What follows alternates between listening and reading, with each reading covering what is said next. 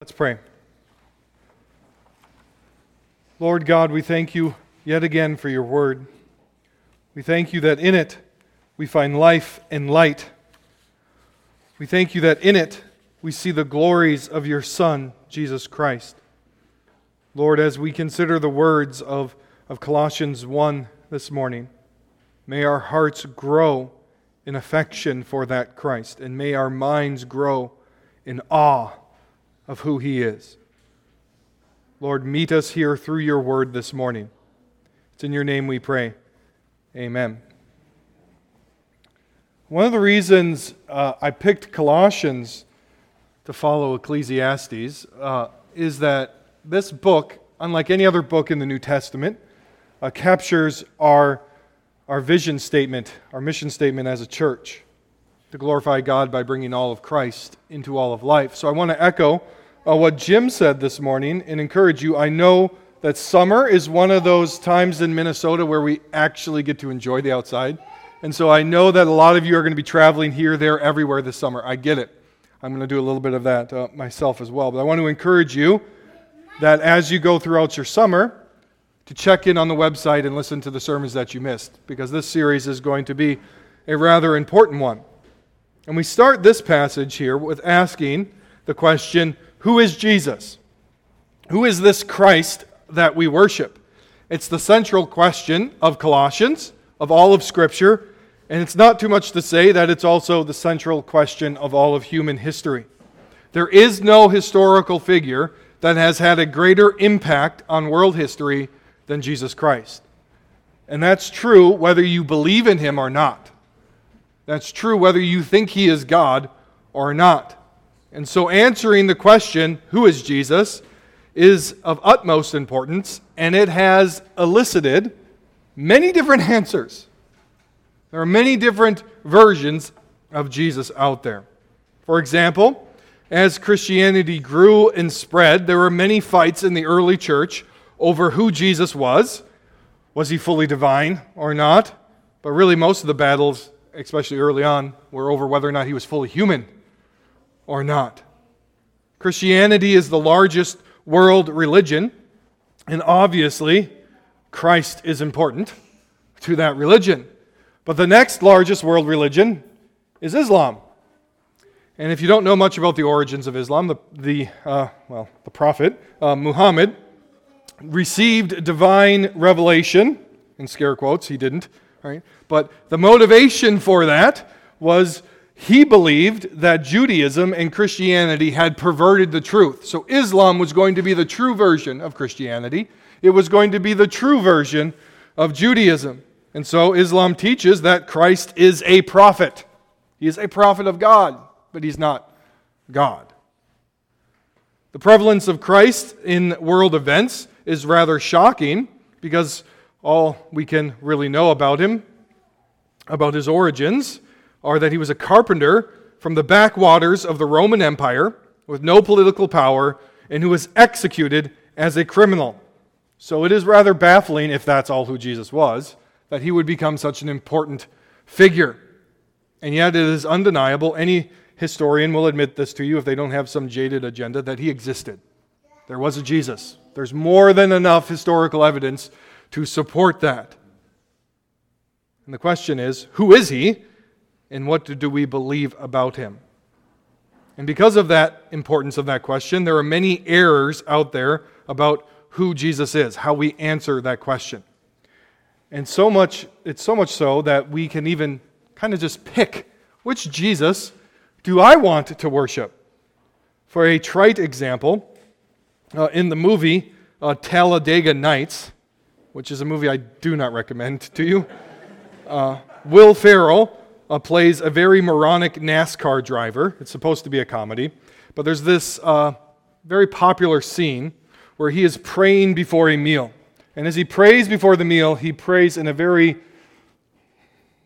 I don't know, funny way to the newborn baby Jesus. Eight pounds, six ounces, baby Jesus. And everybody's like, Why do you pray to that Jesus? And he's like, Well, you can pray to whatever Jesus you want to pray to when you pray. But this is the Jesus I like to pray to. And as trite and even blasphemous as that might be, uh, it reflects a real mentality in our culture. You pick the Jesus you want to follow, I'll pick the Jesus I want to follow, and we'll just all get along. I mean, we literally have people out there arguing that Jesus would be a communist, that Jesus is pro abortion, and that Jesus could be your homeboy. That's dangerous. And that's not the Jesus you find in Scripture. But it is, again, nothing new. Even in the time of Christ, when he was there, when he was walking about, there were different versions that they thought that the Messiah would be. Who is this Messiah that has been promised? Well, he'll be the national land liberating Messiah that the Jews expected. That wasn't what he was. We had in the early church the early Gnostic views of Jesus that he didn't have a body. It just appeared that Jesus had a body, but he didn't really have a body because anything that's physical is evil. This is one of the first heresies the church had to deal with. Physical things are bad, so clearly God couldn't take upon himself a human nature, so Jesus didn't have a physical body. You could take more distortions, Mormonism or Jehovah's Witness. They say that Jesus is not eternally God. He is the first created being. He's the highest being, and maybe even in Mormonism, he reached divinity, but there was a time in which Jesus was not, that God the Son did not exist. It's really no different than the old Arian heresy that the church expelled years ago. Today we have the liberalized Jesus who never judges, or the social justice Jesus who walks around with his socialist fist in the air. It could go on and on and on and on. People can take Jesus and make him into whoever they want him to be. Well, they can't really, but they think they can. And when writing on this book, the book of Colossians, the great Protestant reformer John Calvin said this.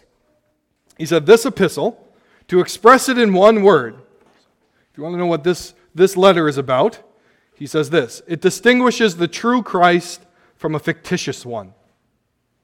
This epistle, in one word, is there to help you understand who the real Jesus is versus all the other lies. The one who walked this earth, the one the scriptures foretold would come, the one who died and rose again, the one who ascended to the right hand of the Father, the one who is coming back, and yes, even the one who confronted Paul on the road to Damascus. This Jesus was under attack way back when in the church of Colossae. So Paul wrote this letter to the early church to tell us who this real Jesus is. False teaching was a gift to the early church because it prompted the letters that we have today. And it's hard to construct the exact nature of the false teaching that this church was dealing with. Right? And uh, when you study the letters, there's always competing views of what is it that Paul's writing to here? What is Peter addressing? What is, what is James addressing? Well, I can tell you there's at least two things that Paul is addressing in this letter that are false teachings. First, a low and incomplete view of the person of Christ. One of the major themes of this letter is the supremacy of Jesus over everything. And Paul hits it again and again. And he does so because whatever was going on in that church was the opposite of that. And second, that this false teaching was likely Gnostic in content. By that, I mean it vilified and downplayed the physical. As we get into the letter, you're going to see that the Colossians had demanded, had it demanded of them that they would deny themselves of everything physical, and this was often done under the guise of a very narrow and corrupt definition of the Old Testament laws. Physical was bad, physical was less than. What you really need is spiritual. And so Paul gives us an expansive and totalizing view of who Jesus Christ is. He's the Lord over everything that we have, both spiritual and physical. And at the heart of this is the passage of Colossians 1 15 through 20. In that passage, we have what many think is an early Christian hymn. And that this would have been a song that the churches of the first century would have sung, or an early church confession, the earliest beliefs we have on Christ. And in these six verses, we have a breathtaking scope given to Jesus. And we're going to cover these verses in two weeks. Okay? We're going to look at the first half here, verses 15 through 17, and we are going to see that Christ is the Lord over creation. And next week, in verses 18 through 20, we are going to see that Christ is the Lord over salvation. Those are the two big ideas that Paul is working through here. And it is only by seeing those two things and everything that falls under it that we get the true Christ. That you can see who the real Jesus is so that you can identify all of the cheap knockoffs that are so prevalent today. So, Colossians 1 15 through 17. Christ is the Lord over creation. And we see this in two ways. First, the identity given to Jesus in these, in these verses as he relates to creation. And second, we, by his work within creation. So, who's Jesus? His identity and what he does with creation. And then we're going to wrap that all up by taking the implications from that. What does that then mean for you? What does it mean for you? First, Christ's identity in regards to creation. Verse 15. Paul begins this section with two titles, two identities of this Jesus, this Christ. And those two identities are that he is the image of the invisible God and he is the firstborn of all creation. Those are two titles given to him at the very beginning. And those two titles can be very easily misunderstood. And in fact, those two titles are taken all the time by those who don't understand Scripture to argue that Christ is a created being. And indeed, he's the firstborn of creation. Therefore, he must be a created being. But if you understand this, pa- this passage in its context and in the context of the rest of Scripture, it's very clear that's not what Paul means, not even close. So, the first title Christ is the image of the invisible God is just another way of saying that he is God. Paul does not mean that Christ is the image of God like you and I bear the image of God. Genesis 1 tells us that man was created in God's own image. Now, if that's all Paul meant by those words, it really didn't need to be included. There's nothing special about that. You bear the image, I bear the image, Christ bears the image. There's nothing noteworthy at all. But Paul is making a grander claim here. God is spirit, and because God is spirit, no one may see him. Jesus himself affirms this. No man has seen the only living God. It's true that God, throughout the Old Testament, would give visions and would give glimpses to his, of his glory to his people, but no man had really seen God. And yet Christ says in John chapter 14 that whoever has seen him has seen the Father. If you have seen me, then you have seen the Father. Even more so in John chapter 10, Jesus says, I and the Father are one. We are one. So, what Paul is picking up here by saying that Christ is the image of the invisible God is that the Lord, or Yahweh or Jehovah, however you want to translate it, is invisible. And he even commands in the Ten Commandments that no one would make an image of him. And that none creates something to represent him. But in Christ, God provides for himself an image of himself. Put it in another way Christ makes the invisible God visible. Christ makes the invisible God visible so that man might see him. So when God the Son takes upon himself a real human nature, he walks, he talks, he eats, he sleeps in that nature. People touch him, people relate to him, and Jesus says, As you see me, you have now seen the Father. That's what it means that he is the image of the invisible God. As God, this Christ is the creator of everything. This is where Paul is going. Since he is the eternal God, he has created everything that exists. He is the one who called the universe into existence. And he will circle back to this identity of him being God in verse 19. Have your Bibles open? Look at verse 19. For in him, in this Christ, all the fullness of God was pleased to dwell. So you want to know what it means to be the image of the invisible God? Verse 19 helps you understand what he means. All the fullness of God was pleased to dwell in him. Now, let me make a statement here that might sound um, heretical, but I promise you it's not. A human nature, a limited, finite human nature, cannot contain the fullness of God. It can't. God's infinite. Even Jesus' human nature is finite. When Paul says here that the fullness of God was pleased to dwell in him, he is speaking about the person of Jesus. So in traditional Christology, we say that Jesus is one person, or God, God the Son is a person, Father, Son, and Spirit, three persons in one God, and that one person has two natures a fully divine nature and a fully human nature. The fullness of divinity dwells in the person who has two natures, not in the nature itself. In Christ, we see the fullness of God. The second title given to the firstborn of creation is, uh, or is that he is the firstborn of creation given to Christ here. This could also be wrongly interpreted that God the Son had a beginning, that there was a time in which God the Son did not exist. Again, this is a path many go down. Arianism, the ancient heresy, made that claim. Mormonism and Jehovah's Witness is make that claim as well. Jesus is divine, but he was also created. There was a time in which he was not. I spent some some time myself this week on, on the uh, official website of the Church of Latter day Saints of Mormonism and trying to find their actual teaching of Christ, and they just hide it. They will say he is divine, they will even say he is eternal. But what they mean by eternal and divine is different than what we mean by it. And this is why so many of them are confused because they're intentionally unclear about what they mean. They mean Jesus is divine in that he has become divine and he's eternal because he's become eternal, but there was a time in which he was not. That he's not eternal as Scripture means it, that he has always been. In Scripture, what does it mean to be firstborn? Well, firstborn is less about being born in the particular order, and it has much more to do with legal status and rank.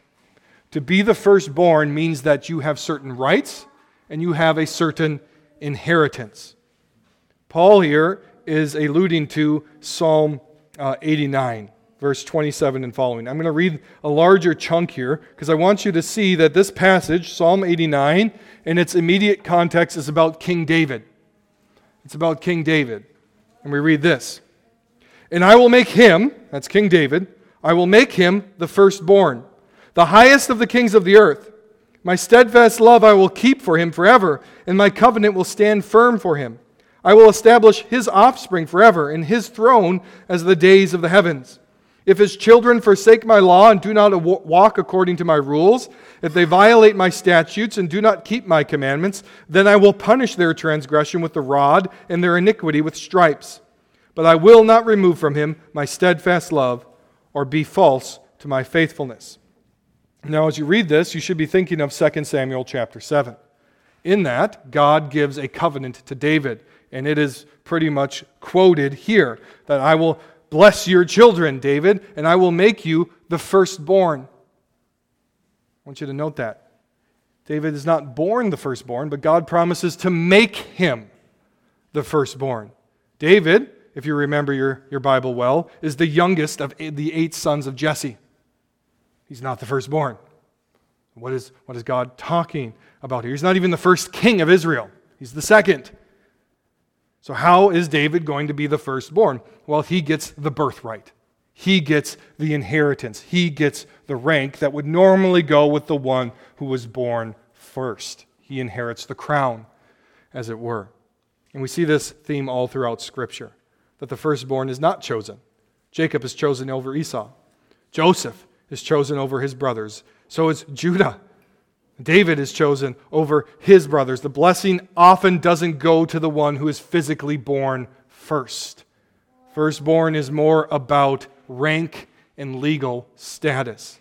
Christ is the firstborn over creation, not because he was created, but because he now has the divine right over creation. And he has that right because he is the creator of it and the savior of it.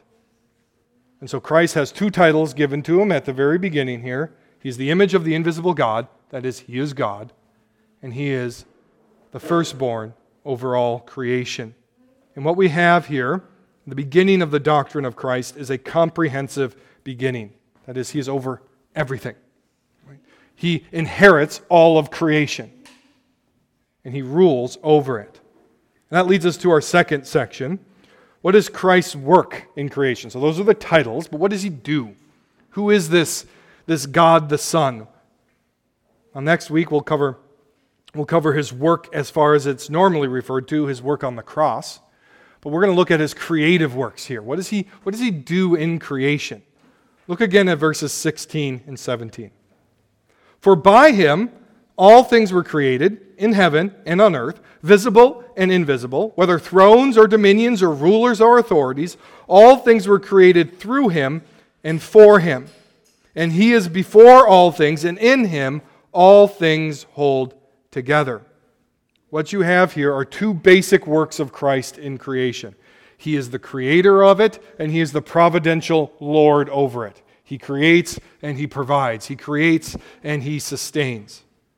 So, first, Christ created everything, and by everything, I mean Christ created absolutely everything that is not God. So, besides the Father, the Son, and the Holy Spirit, everything else that exists was created through Christ. As God the Son, He created the universe alongside the Father and the Spirit. So much so that there is not a single thing that exists that does not exist by His creative power. So, if you want to know what Paul means by those earlier titles, well, what does he describe him doing? Everything that exists exists by his power. This is made clear again in John, John chapter 1, verses 1 through 3. In the beginning was the Word, that's Christ, and the Word was with God, and the Word was God. He was in the beginning with God. All things were made through him, and without him was not anything made that was made. So let me describe this for you. Of everything that exists, there are only two categories. There is that which has not been created, which is God, which has not been made, which is God, and there's everything else that has been made. And John says in these verses that everything that has been made, everything that had a beginning, was made through the Word. That means that the Word, the Son, can't be in this category. He existed before everything that was made. That means he goes into category one God. And that is exactly what Paul is picking up here. That this Son, this Christ, is fully divine. And it means that everything exists, everything that exists, you and me, your cat, your dog, trees, the earth, the grass in your lawn, the seemingly infinite galaxies that we discover, came into being through this Jesus Christ. Don't miss that. Not only is he the firstborn of creation, but he made it all. Creation is Christ because he made it. His second work in creation is his providential care in upholding of creation. So, God the Son did not just make everything and wind it up like a toy or spin it like a top and say, All right, you go ahead. You're a machine that will run on your own. No, Paul says, In him all things hold together. All things are held together by the Son. Not some of them, not just the spiritual things, but everything that exists is held together by the Son. He's actively upholding creation. He is not detached from it, but he guides and directs it and upholds it even this moment. And this means that if there was something that he stopped upholding in creation, it would cease to exist. So if Christ, for whatever reason, said, i am going to be done upholding the rings around Saturn, there would no longer be any rings around Saturn. Everything that exists is dependent upon his constant upholding of creation. This is the comprehensive lordship of Christ as creator. And this brings us into some breathtaking territory as you think about his life here on earth. God the Son in the flesh, as he walked and talked in, the, in Judah and Jerusalem, as the Pharisees would malign him and attack him, he was upholding them and their breath and their heart and their lungs and their brains, and he upheld their existence. He upheld the universe as he died upon the cross. He upheld the composition of the nails that held him to the cross. Is it any wonder that creation itself went dark as its creator and sustainer died upon the cross? It was creation saying, This is God. And he is dying for the sins of man. This is why John can say at the end of his gospel, he writes these words. Now, there were also many other things that Jesus did. Were every one of them to be written, I suppose that the world itself could not contain the books that would be written. Now, Jesus' life on earth was approximately 30 years. You could use all of the books of earth to contain everything he did in his human body for those 30 years. John's point here is he's pointing back to chapter 1, verses 1 through 3. If you were to write down everything Jesus has done, that would include everything that has ever happened throughout this infinite galaxy. You can't. The books cannot contain it all. That is the Jesus who we worship. And so we must note here that this work as creator is over both the spiritual and the physical realities of life. Paul makes this point painfully clear to us. He says of the things that Christ has made, he says, whether they're in heaven or on earth, visible or invisible, whether thrones or dominions or rulers or authorities. So Paul says the spiritual things that exist, the angels, the demons, the things you cannot see, Christ created and upholds. And also the things you can see, Christ created and upholds. He says that even the thrones and the rulers and the authorities and the dominions were created by him and for him. Well, what does that mean? As I study this passage, most people want to take this idea of whether thrones or dominions or rulers as, or authorities as just the angels and the demons that are behind the earthly authorities. In the New Testament, those are often linked together you will see that wherever there is a throne on earth, wherever there is an authority, that there is something spiritual going on behind that. And most commentators will take this part here, whether thrones or dominions or rulers or authorities, that is just referring to Jesus' rule over what is spiritual behind the physical. I'm not convinced by that, and honestly, I think it's a, a distinction without much of a difference. But the parallels in this passage is whether in heaven or on earth, whether seen or unseen. And then it gives you this list of things that are not seen and things that are seen. So all authorities, whether they be spiritual or earthly, were created by Christ and for Christ, and He is over them all. This is the vision that captured the early church. Uh, Michael Bird, uh, who's a New Testament scholar who has recently gone off the deep end, uh, he wrote this about the early church's beliefs, and he's right. He said, Nero did not throw Christians to the lions because they confessed that, quote, Jesus is the Lord of my heart, end quote. It was rather because they confessed that Jesus is Lord of all, meaning that Jesus was Lord even over the realm that Caesar claimed as his domain of absolute authority. He's 100% correct. reason why the early church was persecuted wasn't because they limited Jesus' lordship to their lives or to their hearts. Too many of us have forgotten that over the last several decades, that Christ's lordship is absolute and all encompassing. And that is essential to the gospel message. You preach the right Jesus. Not a limited, safe Jesus, but the right Jesus. Polycarp was an early Christian leader. Uh, he was born in 69 AD and died in 155 AD as a martyr. The Romans were chasing him. His friends encouraged him to hide. He didn't want to hide, he didn't care about being a martyr. But eventually, the Romans caught up to him and they came for him and they brought him before the officials. And the officials said, What? They said this to him What evil is there in saying that Caesar is Lord? Why don't you just say that Caesar is Lord, offer the sacrifices, and save yourself? I mean, come on, Polycarp. I mean, the term Lord is flexible. Right? I mean, surely, surely Caesar was Lord over something, which he was. So can't you just mean it that way and not be killed? But Polycarp knew that Caesar took the term Lord upon himself as a divine title. And so Polycarp told them that they didn't need to tie him to the stake. They didn't need to nail him to the stake as they burned him alive. He'll just stand there and take it. and they burned him alive because he confessed that Christ alone is Lord and he is Lord, Lord over everything. And so Christ is the creator who made everything. He's the sustainer of everything. He rules over everything. And he's made everything, and it is all his. It is his inheritance. So, what does that mean for you? What does that mean for you and for me? These are high end theological truths that Paul is going to work out throughout the rest of this letter. But let me give you two basic applications this morning that will give you both a foundation for everything in life and a direction for it.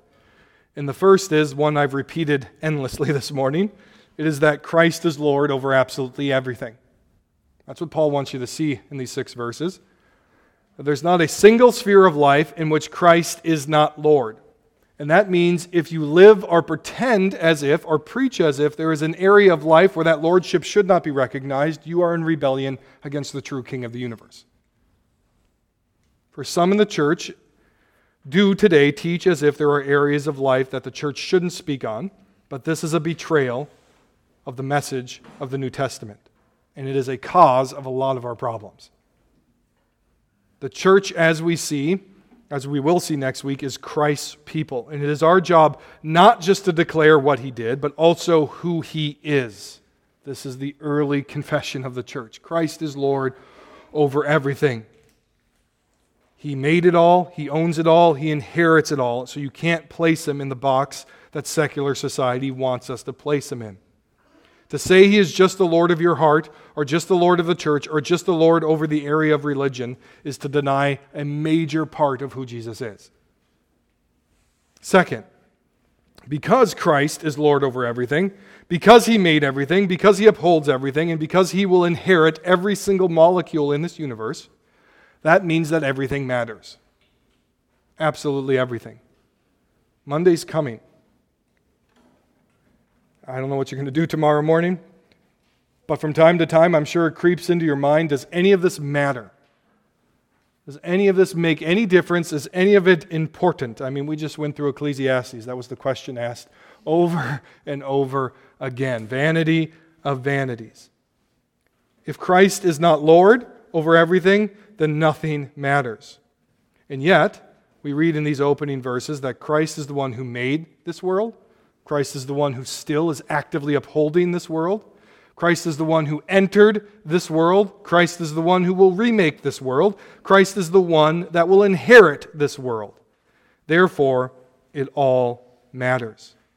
And put not too fine a point on it, this world matters to you if you are in Christ, because not only will Christ inherit the world, but in Christ you will inherit this world remade as you work the soil, as you toil at home with your children, as you deal with life under the sun, you can think that none of it matters, but Christ says it all matters, and all of it will be yours through Him. It is important, it is worth fighting for. If you're looking for greater meaning and purpose in your life, the answer is not escapism, that this physical world doesn't matter and I'm just waiting to go to heaven. It's that this physical world matters and is going to be remade by Christ, all of it. And then it will be given to you, his people. These verses say that not only was everything made by him, not only was everything is everything upheld by him, but that everything was made for him for him. All things, seen and unseen, find their purpose in their relationship to Christ. They exist to glorify him, they exist to display the wonders of his work. So, this means you exist for Jesus Christ. Your mind exists for Christ. Your body exists for Christ. Your children exist for Christ. The grass, the trees, the deer, the lions, the rocks, the stars, the water, the light, the electromagnetism, the laws of physics, all of them exist for Jesus Christ. And that means you can get up tomorrow into whatever sphere of life you're going into and declare the glories of Christ and enjoy the glories of Christ as shadows of the kingdom that is coming. For this world is his inheritance, and it is your inheritance by grace through faith. Let's pray. Lord God, we thank you that you are the ruler over everything, and that in your Son we see the image of you, and that in your Son we have hope for today and for tomorrow. Lord, we pray that you may increase our hearts and our minds' desire for Him, that we might see our lives as having meaning in our relationship to Him, and that we might go out into all of life and say, Christ is Lord. Yes, even here, Christ is Lord, for He made it all and He died for it all. It's in His name we pray. Amen.